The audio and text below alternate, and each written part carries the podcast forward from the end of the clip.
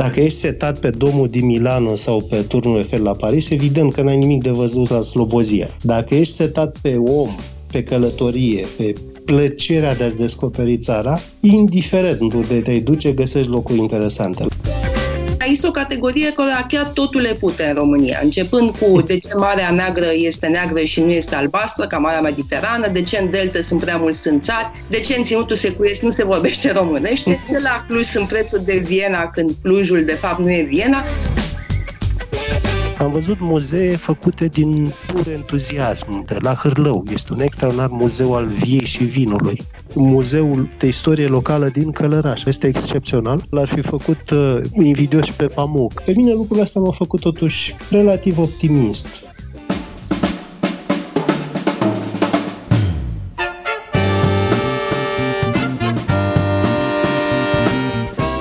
Timpul prezent cu Adela Greceanu și Matei Martin.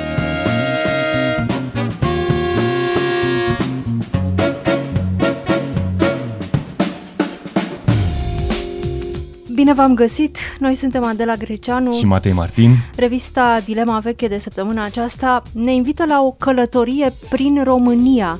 De ce prin România și de ce tocmai acum o să aflați de la invitații noștri. Adina Popescu, redactor la Dilema Veche, bun venit! Bine v-am găsit! și Mirel Bănică, autorul volumului Prin România, carnet de drum, apărut la editura Polirom. Bun venit la Radio România Cultural! Vă mulțumesc! Adina Popescu, ce ai urmărit prin acest dosar dedicat călătoriei prin România, fiind bine cunoscut faptul că multor români uh, le place de ani buni să-și facă vacanțele în străinătate, să călătorească afară, nu? Acesta este unul dintre visele sau visurile multora dintre conaționalii noștri. Exact ăsta a fost un pretext uh, la început, numai că nu este și până la urmă și mobilul uh, dosarului. Pretextul este că din cauza restricțiilor de călătorie, cel puțin în ultimii doi ani, tot mai mulți români își fac vacanțele în țară, mai cu chef, mai de voie, mai de nevoie și au și o, o exprimare. Hai să ne redescoperim țara brusc așa. De ce nu și-au redescoperit-o până acum, ne întrebăm. Și aici sunt o grămadă de discuții. Începând de la, în fine, unii care spun că în România serviciile turistice oferite sunt mult mai proaste calitativ decât în alte țări și alții susțin că au luat o grămadă de țepe, mai sunt cei care se plâng de infrastructură, că nu avem drumul, nu avem autostrăzi, își distrug mașinile pe drumurile patrii și mai există o categorie care chiar totul le pute în România, începând cu de ce Marea Neagră este neagră și nu este albastră, ca Marea Mediterană, de ce în Delta sunt prea mulți sânțari, de ce în Ținutul Secuiesc nu se vorbește românește, de ce la Cluj sunt prețuri de Viena când Clujul de fapt nu e Viena în fine, asta e categoria snoabă care de-abia așteaptă să vină vara ca să ajungă în Grecia sau în Italia sau. Ei bine, ei n-au mai putut, anul trecut nu s-a mai putut, așa că au fost nevoiți să ia România la pas, nu chiar la pas, oricum cu mașina sau cu alte mijloace de transport, dar v-am zis, acesta a fost doar un pretext pentru dosar. De ce acum? Adevăratul motiv este că în urmă cu o lună și ceva am citit cartea lui Mirel Bănică, care mi-a plăcut foarte mult și care este o călătorie în România dinainte de timpurile pandemice, în 2019, Mirel o să vă spună mai multe despre călătoria asta, și este o carte de călătorie pe care aș recomanda-o tuturor celor din categoria cu totul le pute în România, dar și celor care merg numai pe Valea Prahovei și bifează obiectivele turistice bine cunoscute sau merg la Mamaia ca să meargă prin cluburi, să vadă și o altfel de Românie. România profundă, lui Mirel îi displace exprimarea asta, deci nu e România profundă, este România lui. De ce oare nu este ispititoare ideea de a călători prin uh, propria noastră țară, Adina Popescu? Pentru mine este foarte ispititoare. Eu am avut o perioadă în care nici nu mă închipuiam în urmă cu 20 de ani, cam așa, nu mă închipuiam că pot să merg în străinătate în vacanță. Nu exista, era cu vize, era foarte complicat și financiar vorbind, eram studentă și atunci am avut eu, de fapt, o călătorie similară cu Alumirel într-un fel, pentru că aveam un prieten și cu foarte puțin bani puneam un deget pe hartă și mergeam cam unde, fără să ne uităm. Și așa am ajuns în în locuri precum Slănic Moldova, o stațiune care încă mai funcționează, dar într-o fază avansată de degradare, așa am ajuns în Banat, la Drobeta Turnul Severin și orașe mici inclusiv, Teiu și Aiud. În fine, călătoriile mele au continuat datorită muncii de teren pe care a trebuit să o fac, că ar trebui tu. Am făcut-o cu mare plăcere, de fapt. De ce nu e ispiritor? Pentru că probabil că nu ni se pare ceva exotic să mergem în vacanță în România. Nu avem obiective minunate, nu avem, uh, nu știu, muzee cu Mona Lisa sau... Tot e o chestie de, nu neapărat de snobism, cât de lipsă de interes față de noi înșine până la urmă. Mirel Bănică, ați publicat anul trecut această carte de călătorie prin România, construită pe drum, cum povestiți în prefață. A fost uh, o călătorie de 45 de zile cu o Dacia Logan, cu care ați făcut 3350 de kilometri, ca să dăm și câteva cifre. O călătorie gândită, programată, la finalul căreia v-ați propus să publicați jurnalul, de fapt carnetele de călătorie, fiindcă au fost mai multe carnete în care v-ați făcut însemnările. Dar ce v-a făcut să porniți la drum, la acest drum prin România? Aș începe destul de, de sincer ce m-a făcut să pornesc la drum, faptul că am avut banii să o fac. N-aș fi crezut niciodată, eu nu credeam în ideea de sponsorizare, dar împins oarecum de la spate și cu ajutorul lui, știe cum se face, de un bun prieten și nu oricare, acesta este Dan Pejovski, mi-a spus, dar de ce nu încerci? Și hai să încerc. Și am scris unor oameni pe care îi cunoșteam cât de cât, iar uh, acest sponsor au înțeles că nu mă duc să mă plimb. Că cea mai simplă abordare asta și fost, uite și pe ăsta ia mașina și să plimbă în România, firar mama lui să fie. Nu. Și au dat seama că vreau să scriu o carte, o carte de călătorie, un gen în care românii nu excelează, din păcate. Citesc, consumă cărți de călătorie, se vedea și oferta destul de mare a editurilor din România, dar nu le scriu. Am avut câteva exemple mari, de mari autori de cărți de călătorie, pe care n-am încercat să imit, Doamne ferește, ci pur și simplu am pus undeva acolo foarte sus și ar mai fi un lucru, nu am avut niciun plan în cap. Este foarte plăcut să pleci la drum fără să ai un plan în cap. Primul punct pe hartă a fost stațiunea balneară de interes local, chiar așa se numește, Amara. Nu vă închipuiți cum arată Amara la ora 7-8 dimineața, când răsare soarele, foarte frumos. Și după aceea am început să călătoresc, uh, exact cum spunea și Adina Popescu, punând oarecum degetul pe hartă, pentru că știam că nu voi avea niciodată probleme, chiar dacă era vară, iulie, august, nu voi avea niciodată probleme să găsesc un hotel la Vaslui, la Brăila, la Târgu Jiu sau în alte locuri în, în care am mai uh, călătorit eu. Am avut ceva probleme cu cazarea cei drept în orașele mai turistice, Cluj sau Oradea, dar în rest, liber. Mirel Bănică, turismul este o descoperire de dată relativ recentă. Turismul e o invenție a comuniștilor care au avut nevoie de o rețea destul de vastă de așezăminte pentru odihnă dedicate în primul rând recompensării clasei muncitoare. Multe dintre aceste vechi hoteluri sau case de odihnă și așa mai departe sunt astăzi abandonate. Poate le-ai întâlnit pe câteva dintre ele pe acest uh, drum. Care e diferența între acel turism vechi, proaspăt inventat de comuniști și turismul actual? Dragă Matei Martin, dăm voie pentru că nu mă pot abține să știi că turismul nu e inventat de comuniști. Chiar în acest moment, chiar în acest moment, eu îl recitesc cu creionul în mână pe Calistrat Hogaș. Acele lecturi pe care le facem la vârstă școlară și din care nu înțelegem nimic pe amintiri dintr-o călătorie sau pe drumuri de munte. Și Calistrat Hogaș, atenție, suntem fix în 1902-1903, la începutul secolului trecut, Calistrat Hogaș descrie cu deliciu și cu detalii turismul monastic care avea loc în acea perioadă, lumea bună a Bucureștiului în care întâlneam nume ca Lahuță sau uh, Caragiale, care venea la Văratec și la Agapie. Deci nu, turismul nu a fost inventat de comuniști, ci un anumit tip de turism de masă a fost uh, promovat în, uh, în acei ani. Mă-aduc aminte și îmi pare rău, am încercat asta și când am scris cartea, am săpat în memoria mea, dar n-am mai găsit autorul, dar mi-aduc aminte de niște amintiri publicate prin anii 80 o persoană care a încercat să emigreze în Occident pe cale legală, depunând o cerere. Și a fost, uh, cum era atunci, a fost uh, convocat uh, de secretarul de partid, prelucrat un verb pe care l-am uitat astăzi și a fost întrebat, tovarșul Popescu, zic și eu, iartă-mă, Adina. Domnule, dar vreți să vedeți Viena, da, Valea Oltului ați vizitat-o, domnule? Și el a spus pășit nu.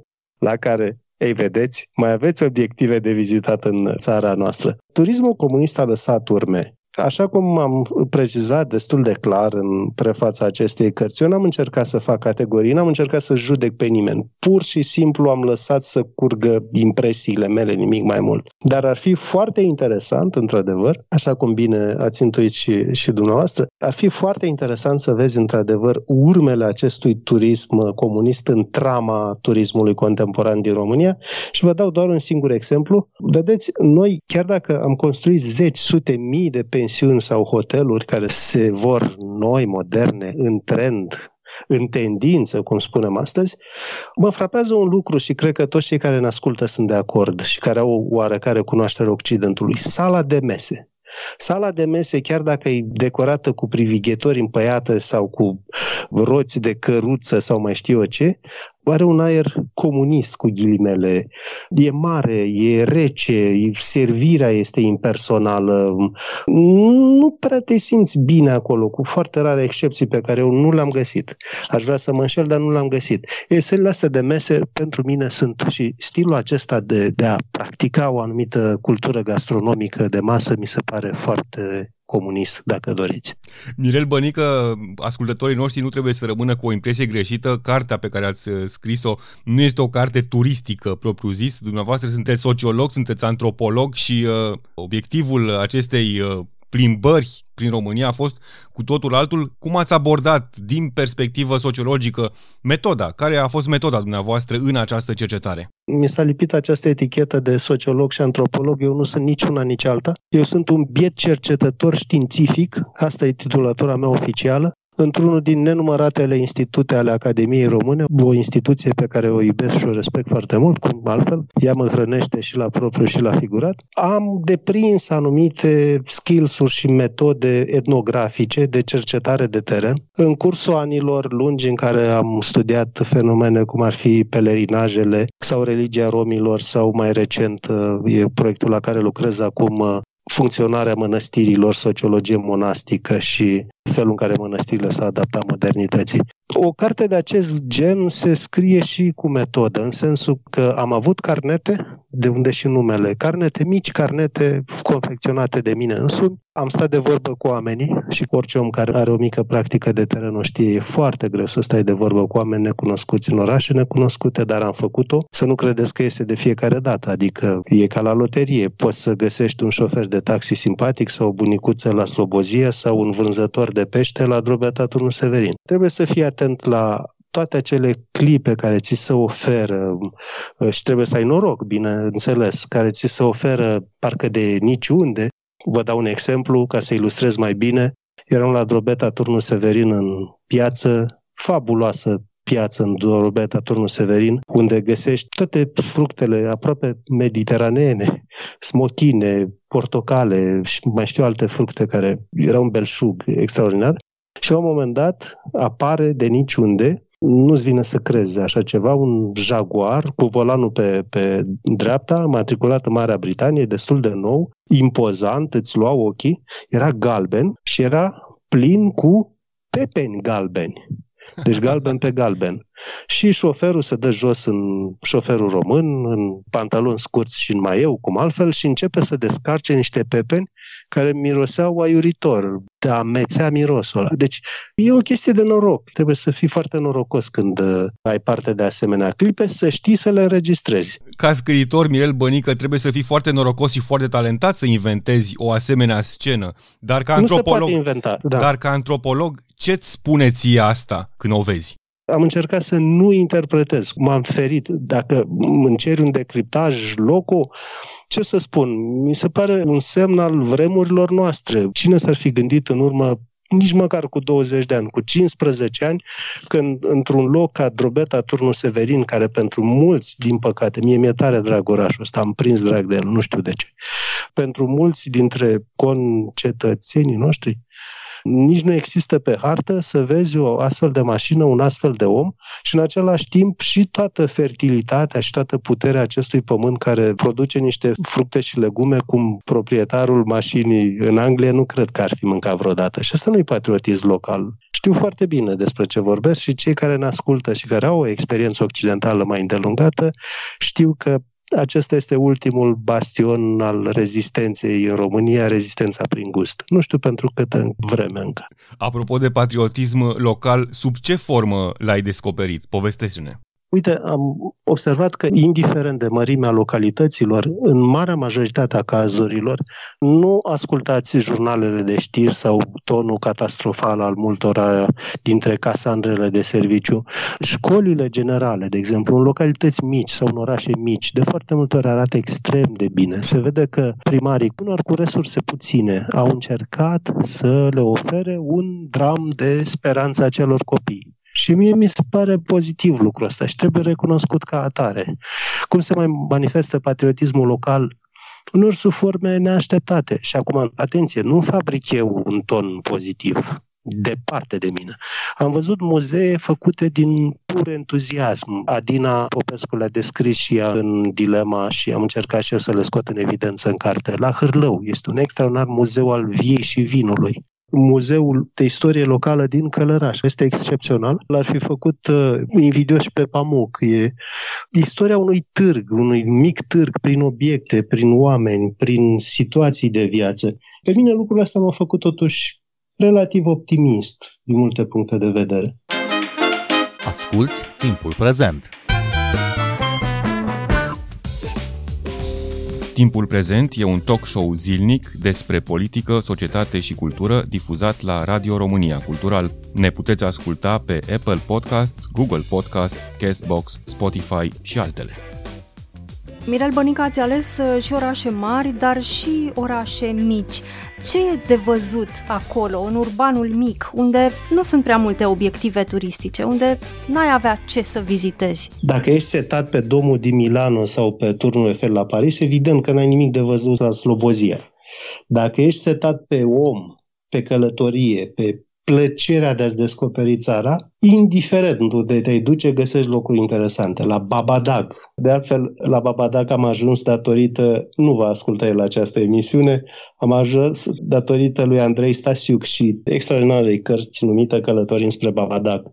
Pentru mine, Andrei Stasiuc e Dumnezeul literaturii de călătorie oriunde găsești locuri interesante dacă ai cu adevărat timp și chef și bunăvoință. Și în cazul meu m-am ajutat, oricât ar părea de paradoxal, m-am ajutat de un soi de ghid Michelin sau rutar sau uh, Lonely Planet, nici nu știu cum să-i spun exact, a apărut uh, la jumătatea anilor 80, foarte bine făcut, foarte ideologizat, uh, e adevărat, dar care avea și foarte multe obiective turistice care nu mai apar în zilele noastre, pentru că na, nu ne mai interesează foarte mult castelul de apă din orașul X sau Y, sau dacă sunt, le găsești pe bloguri sau vloguri. Și foarte interesant, dar și trist în același timp. O parte din obiectivele turistice de altă dată au dispărut sau uh, sunt acum uh, banale restaurante sau vulganizări auto, anumite case memoriale. Nu dau nume, dar uh, E o tristețe maximă să vezi o casă memorială transformată în vulcanizare auto. Cine ar trebui să fie cititorul ideal al acestei cărți? Cum ar trebui să arate? Care ar fi profilul? Habar n-am, Matei, și nici nu mă interesează. Sincer, cititorul ideal nu există pentru mine. Aici sunt de un egoist feroce Cred că m-am și vindecat oarecum de melancolia unor ani tardive ai comunismului în care am fost adolescent și, da, adolescent și tânăr. Nu știu cum arată. Cred că cititorul ideal al numărului acesta din Dilema, in extenso, sau al cărții mele, sau al unor cărți de călătorii scrise de o spun cu drag, cei doi bumbuți, le uit mereu numele. Cosmin Bumbuț să... și Elena da, Stancu. Da, exact trebuie să fie oameni care nu-și idealizează nici țara, care nu au așteptări prea mari și nu știu cum să spun, e demonetizat, nu te mai crede nimeni, care își iubesc țara. Scurt, această carte e o formă de iubire de țară. Mai mult de atât n-am ce să spun, că îmi tremură vocea. Prin România, această carte se încheie cu o oprire la Mircești, la casa lui Vasile Alexandri, scriitor, diplomat și mare călător, mare, mare iubitor de călătorii. A fost uh, intenționat uh, acest final? A fost uh, plănuit, programat? Da și nu. Ceea ce dau din casă, dau din laborator, ceea ce am scos într-adevăr în evidență și am făcut-o intenționat, Era o lumină foarte frumoasă de seară, cădea seara peste molcomele dealuri moldave, peste lunca Siretului. Aveam toate poeziile lui învățate la liceu în cap și am oprit uh, minunatul meu Logan de viteză pe marginea drumului. N-am obținut sponsorizare de la Dacia, nici n-am încercat, dar poate ar fi meritat-o. Da? Și am oprit Loganul meu să fac câteva fotografii. Eu nu sunt mare fotograf, dar fac fotografii care m-au ajutat să descriu stări, sentimente, locuri, oameni. Și deodată apare pe panglica de asfalt uh, a șoselei naționale, apare un uriaș tractor de tip nou, un monstru mecanic, genul de agricultură intensivă, bucuria românilor, moartea ecologiei, spuneți-i cum vreți. Și a trebuit să mă dau la o parte foarte greu, ți minte, ca să treacă acel monstru și n-am mai avut chef nici să fotografiez, nici să scriu. Și am zis uh, punct aici trebuie să mă opresc. E vreun loc din această călătorie pe care l-ați ratat, pe care ați fi vrut să-l vedeți și l-ați ratat? Da, pentru că am avut, ca orice călătorie care se respectă, mi-am pierdut sau mi-au fost furate actele într-o piață dintr-un oraș din Moldova. Și a trebuit să mă întorc în catastrofă, cum spun francezii, fără acte. Mi-am refăcut actele foarte rapid, cu ajutorul unei doamne drăguțe de la Birou de Evidență a Populației Sector 2, doamna Liliana să ne trăiască o iubesc, a înțeles și a zis pufnind așa, toți vă pierdeți acțiile în vacanță. Dar totuși mi-a dat în același zi un buletin provizoriu, care, atenție, arată ca o foaie de hârtie. E o foaie de hârtie ștanțată. Nu doresc nimănui să aibă buletin provizoriu. Și am plecat dar mi-am fracturat călătoria pentru că eu plănuisem oarecum un soi de mare cerc și m-am întors din nou în București și am plecat din nou spre Ardeal prin Sibiu, pe când eu vreau să trec uh, în Ardeal prin nordul țării și să ajung la Zalău, pentru că Zalău pentru mine e un pata albă pe hartă, e un non-lieu, dar în același timp e fascinant ca, ca punct și n-am ajuns la, la Zalău. Asta e marele regret. Vreau să văd Zalăul. Adina Popescu, nu prea avem uh, literatură contemporană de călătorie în limba română. Sunt uh, cărțile lui Marius Chivu, colegul vostru dilematic, dar sunt cărți de călătorie în spații foarte, foarte îndepărtate. E cartea lui Cosmin Bumbuț și a Elenei Stangu, cei care sunt plecați teleleu de câțiva ani, dar nu e tocmai o carte de călătorie, e o carte de, de reportaje despre oamenii cu care s-au uh, întâlnit și comunitățile pe care le-au documentat. Oare de ce? De ce nu avem literatură de călătorie? Păi, cum spunea și Mirel Bănică și cred că în prefață a spus, dar a reluat și acum ideea, este faptul că Poate că românii sunt foarte puțin interesați sau prea puțin interesați de necunoscutul de lângă noi până la urmă, adică de aceste orășele care sunt pete albe pe hartă pentru mulți dintre ei. Dacă te uiți așa puțin și în istoria literaturii, sunt puține cărți de călătorie în general, scrise de autor român despre România. Ideea este că mai mult au scris alții despre noi. Uite, vedeți călătorii străini care, nu știu, unii dintre ei nu au venit aici în scop turistic, între ghilimele, au venit cu diverse misiuni diplomatice, dar au consemnat foarte multe lucruri de-a lungul timpului despre România. Există și un text foarte bun al lui Tudor din un dosar despre călătorii străini în timpurile fanariote. Altceva aș vrea să adaug aici, că l-ați întrebat pe Mirel Bănică cine este cititorul ideal al cărții lui. Uite, eu mă consider cititorul ideal al cărții lui Mirel Bănică, pentru că, dincolo de călătoria în sine prin România, cartea este extraordinar de bine scrisă ca literatură, o carte foarte frumos scrisă. Și prima mea dorință când am terminat-o a fost să mă urc în mașină, care întâmplător sau nu este tot o Dacia Logan și vă rog să mă credeți, uh, după 10 ore de, de, de mers cu Dacia Logan ești rupt, adică e o mașină foarte incomodă. Mașina scriitorului, da? da? Exact, foarte incomodă la drum lung, nu mai știi care e stânga și care e dreapta, am ajuns cu ea până la Berlin cu greu, dar în fine. Dar uh, asta a fost dorința mea, să, să plec prin România, dar din păcate nu am o sponsorizare, pentru că și asta ar fi de consemnat, România nu este este o țară deloc ieftină pentru români. Adică puțin români își permit să facă o călătorie de genul lui Mirel Bănică de două săptămâni măcar, adică să facă un tur de ăsta Moldova, Dealul, întoarce prin Balat. Prețurile sunt destul de mari, așa că fără sponsorizare eu mă gândesc mai degrabă la țările vecine un pic mai ieftine decât noi, cât ori mai fi, Mă gândesc acum la Bulgaria, care îmi place foarte mult, mă gândesc la Serbia, care e o țară fabuloasă și puțin descoperită de către turiștii români și de ce nu chiar la Ucraina. Și aș preciza aici că ceea ce spunea și Mirel Mănică mai devreme sunt țări în care gustul încă s-a păstrat. Gustul roșilor bulgărești este la fel de bun ca al unora dintre roșiile românești. Carnea din Serbia este nemaipomenită, fripturile și tot ce înseamnă chebăbăria lor. În Ucraina n-am ajuns, așa că este pe listă. Prin uh, România, carnete de drum de Mirel Bănică a apărut la editura Polirom. Adina Popescu, Mirel Bănică, vă mulțumim tare mult pentru această discuție, călătorie. Noi suntem Adela Greceanu și Matei Martin. Cu bine, pe curând! thank you